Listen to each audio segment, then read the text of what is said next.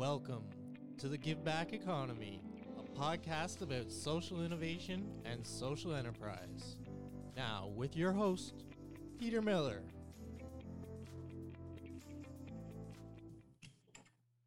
Welcome, and today we're going to Markham, Ontario to talk about Rain Geiger and uh, something that she's advocating very strongly. So, welcome, Rain, and tell us about your academic background. Where did you go to school? Well, thank you, Peter. Um, I went to Catholic school uh, for 13 years. Um, I started off in London, Ontario, and I did not go to kindergarten. Uh, they didn't have one, so they took me at age five, and um, and then I uh, I ended up in uh, Willowdale, Ontario. Uh, from there, I went to St. Joseph's Morrow Park High School. Then, um, back in the day when we had grade 13, uh, if you wanted to be a teacher, you went directly from grade 13 to teacher's college. So it was one year. And since I was already a year younger, I think I was 17 going on 18 in uh, teachers college. And then after one year of teachers college, right into teaching. So I was teaching at the age of 18, 19. And where did you work? Um, my first year of teaching was uh, in North York at uh, St. Cyril. And I was teaching a grade five, grade five, six, I think it was. And the oldest boy in my class was 13. And this, uh, this St. Cyril happened to be one of the schools in the parish that I grew up in.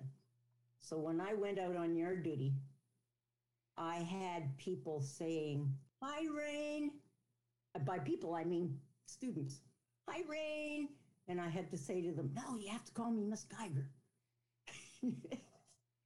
that was uh, just the, the one year. And then I transferred to um, a school called Precious Blood in um, West Scarborough. And I was there 19 years. And then over to uh, uh, St. Bede. And I was uh, on the east side of Scarborough, right next to the zoo. And I was there for 19 years. Wow. And then you retired. Then I retired, but you asked about academics. So uh, you might know that back in the day, teachers went directly from grade 13, as I said. So we had no uh, university education. But uh, fairly early on in my career, they said they want teachers to get their degrees. So we all went during summer and at night, and we all got our degrees. From where? Well, I got mine from uh, University of Toronto, uh, Scarborough campus. Okay. So you retired, but I retired. but you've also got into advocacy. And why have you got into advocacy? Do you have Well, a disability of some sort? I I don't have a disability. I, I need a cane to walk. Um, but you know, I don't consider it much of a disability. Um, I got into advocacy quite by accident, and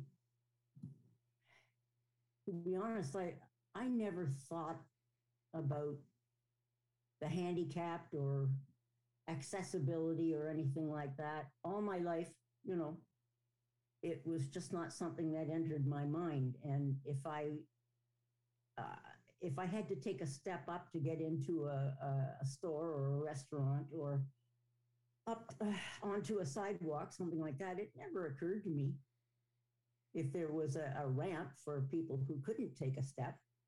So I guess, you know, part of adv- advocacy is uh, is getting some kind of action, but another part of it is awareness, and it's really hard to make people who don't have a horse in the race uh, uh, to make them aware, and if they are aware, to make them care.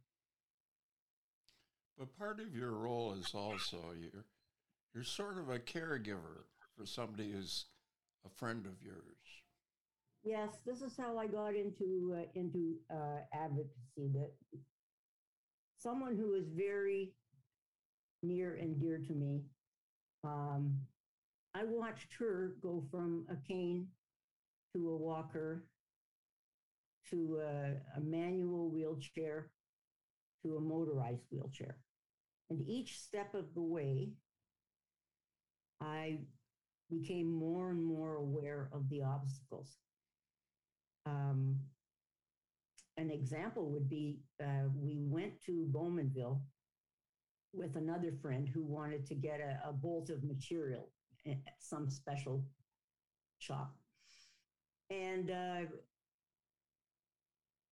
we could, the two of us could get into into this uh, factory or this shop, but uh, I couldn't get the wheelchair in. So I had a choice. I could go in with the one friend, or I could stay outside with the friend in the wheelchair. And I don't know. She assured me that she'd be okay out there. So I went with the friend who could walk.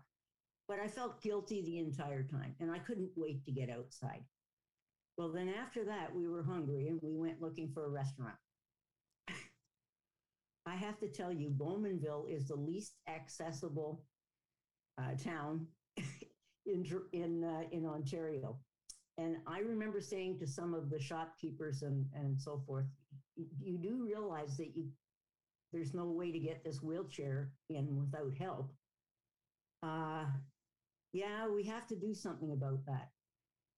Well, I know that uh, one of the the rules in Ontario is that by a certain date, I can't remember what date, uh, buildings have to be up to code. Restaurants and stores have to be up to code. But if you see Bowmanville, you've got the sidewalk and then you've got the the step up to the store right on the sidewalk. And on the other side sidewalk is the road. So where are they going to put a ramp? I, I really don't know what places like Bowmanville are going to do. So this friend of yours, she has a disability. Yes. And what is that disability? Well, she has a PSP, which is progressive supranuclear palsy, and it is under the umbrella of uh, Parkinsonian illnesses or diseases. So it's very much like Parkinson's, but actually worse. Okay. Yeah. So within the community that you live, you decided to take some action. And what form did that action take? Well, uh, it took the form of something called the accessibility report. Um, I think it's 10 or 11 pages. But right now, I have to give credit to uh, uh, a good friend in the village named Fred, who had the expertise of putting a, a, report together. I I was sort of like the um, the squeaky wheel, and I knew what I wanted, but Fred knew how to put the whole thing together so that it would uh, be impressive. And that whole thing came about actually from another kind of advocacy um, where I live, uh, we're on a, a, a, little lake called Swan Lake. And this lake has uh, deteriorating water conditions. And the reason for that is that it, it has no uh, fresh water flowing into or out of it. It was originally a quarry. So it's got all kinds of problems. But the the city of Markham seemed to be happy just to let it sit there and stagnate and cause algae blooms and be toxic to to fish and animals and people. Uh, so a bunch of us who weren't happy with this, uh, we got together and we uh, started a, an advocacy group called Friends of Swan Lake Park. Okay, hold on, hold on now. You're moving back off the topic. No, I'm going right into the topic. one of the things that we accomplished was we had a sidewalk put around the traffic circle. It used to be that if you wanted to get into the park or into Swan Lake or into Amica on the other side, you literally had to walk or push your wheelchair into the traffic lane of that traffic circle. So we pestered and pestered the city until they finally put a sidewalk around that traffic circle. Well, that got me thinking. And I said to myself, wow, you know, if I can convince the city of Markham to do that, maybe I can convince the powers that be in, in the village to improve uh, accessibility within the village. Because I, I took my friend to um, swimming pool once and we wore our suits under our clothes, so that was easy enough. But when it when we were finished and and uh, it was time to change, I wheeled her chair up to the door of the clubhouse, and it was a step this high. I couldn't get the wheelchair into the clubhouse so that we could change our clothes. And uh, and I started looking around, and every clubhouse in the village has this not a giant step, but a, a threshold that you cannot get a wheelchair over without maybe somebody on the other side of the wheelchair helping to lift. I thought this isn't this isn't satisfactory. And I found many, many other uh, areas in, in the village that uh, were just not satisfactory, not just for people in wheelchairs, but th- this is a village of uh, uh seniors. And seniors sometimes maybe have a little bit of trouble pushing a heavy door. Why aren't those doors uh, automated? Well, squeaky wheel. And we put out this accessibility report, and I could not believe how well it was received. Rain, let's back up a little. Before the report, Hmm. You formed a, com- uh, a group. And then what did you do? Did you go out in around the community to observe things? Yes. Um, it started off with just uh, Fred and me. So Fred and I asked a couple of people that we each knew if they would like to join us on a little tour around the village. So there were four of us. And I went on my scooter. I can walk, I don't need the scooter. I, I use it to keep my friend company on hers. But um, I was on my scooter, and someone else had a walker, and another one had a cane. And we uh, we went around the village, but at one point we were outside one of the clubhouses, and we ran into some pedestrians, some people who were out for a walk. And one of them had a walker and one of them had a cane. And we stopped them when we started interviewing people. Before you knew it, some other people came up and they were curious what's this little crowd? And uh, yeah, our little committee grew. so uh, we had about, I guess, six people, six or seven people altogether. And we did this tour on um, successive days, and we managed to cover the entire village, like every aspect of every building and road in the village. And then we took photos, wrote it up, and sent it in. And uh, wow, things things have just gone from there. Articles in the Lakeview magazine, that sort of thing. Amazing. So, what were you asking for in your report? Everything. really. Um, we were asking for everything. We honestly didn't think we'd get everything. But, well, we were asking for automated doors. We were asking for ramps uh, up to these doors, particularly at the clubhouses and the um, management office. And um, we were, oh, oh, the, uh, the curves. I don't know if you know what a rolled curb is. No. Well, if you look look around at the various curbs, you've got your straight curb, which of course you can't access at all. then you've got what's called a rolled curb. So it it sort of goes down and then out again gradually and then down. And what it does is it allows a car or a scooter or a wheelchair to roll over it. But I have to tell you, these things are very bumpy. If you go at any kind of a speed, you'll really jolt the person in the wheelchair. And having tried these out on a scooter, some are higher than others. As you can imagine, not everything's uniform. Uh, having gone out on a scooter, I tested a few of these, and I know from experience some of them will jolt the the person so badly it could hurt your back. Um, and in some cases, it will turn the front wheel of the scooter and tip the scooter over. Yeah. So, having said that, you presented your report to the management within the village, and what was their reaction?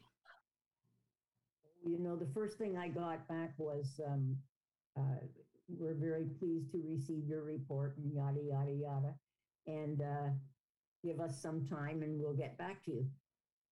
And, and really, I was skeptical, but I think, I think I wasn't happy with how long they took. So I sent them a kind of a, how's, how's the thinking going? Um, any anything new to tell me? And i got back such a lovely response. Um, they had already replaced uh, the, a pad underneath a bench. We had taken a picture of a bench that was kind of drowning in a puddle. And he, he, he said they had put a cement pad under this bench and that was for starters and that they planned to put in automated doors. And definitely they were uh, reconsidering the curb design, that any new curbs that uh, they're going to replace, they would uh, put in a new design. So, Rain, based on this experience, based on what you're doing to help your friend, hmm for those that are listening, what are some suggestions you would make to those that are listening who may be in other communities? Hmm.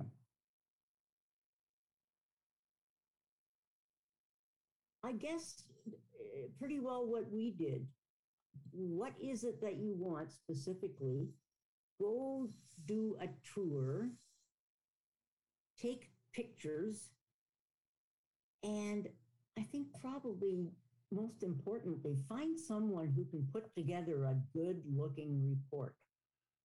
Because if it's just an email complaining, I don't think it will have half the impact that this report had. So, by documenting and using pictures to, uh, to show. Mhm. Yes. So that could work with a city, a town, a provincial government, a federal government. Oh, yes. You know, I did it myself. I was on my scooter uh, going up 16th Avenue, almost to the Amica driveway, and I nearly went flying off the end. They had been putting the sewer pipe in. And you know how they, they break up sidewalks and so forth. They had repaired the, the, the corner there of the sidewalk, but had forgotten to put the indent or at least a ramp. And anyone like me who was, you know, so used to having it there go flying into the Amica uh, uh, driveway there. it's fortunate I stopped on time or I might have broken something. Well, I, I immediately emailed the city and I said, this, this, uh, this is dangerous. I nearly hurt myself. Well, take a picture. So I took a picture. I went back and I took a picture and I emailed that in and oh my goodness, they were there the next day. they had that little uh, temporary ramp in there. So I think the, the conclusion is one person can make a difference by uh, taking action. I would say so. Yeah, you just need to be the the um, the the uh, squeaky wheel, I think. And if you are squeaky enough and convincing enough, you get the other wheels to come along. Look, thank you for a great story. You're an advocate. I hope you take on other causes and are as successful as you've been with this one. So thank you for your time this evening. Thank you, Peter. It was a pleasure.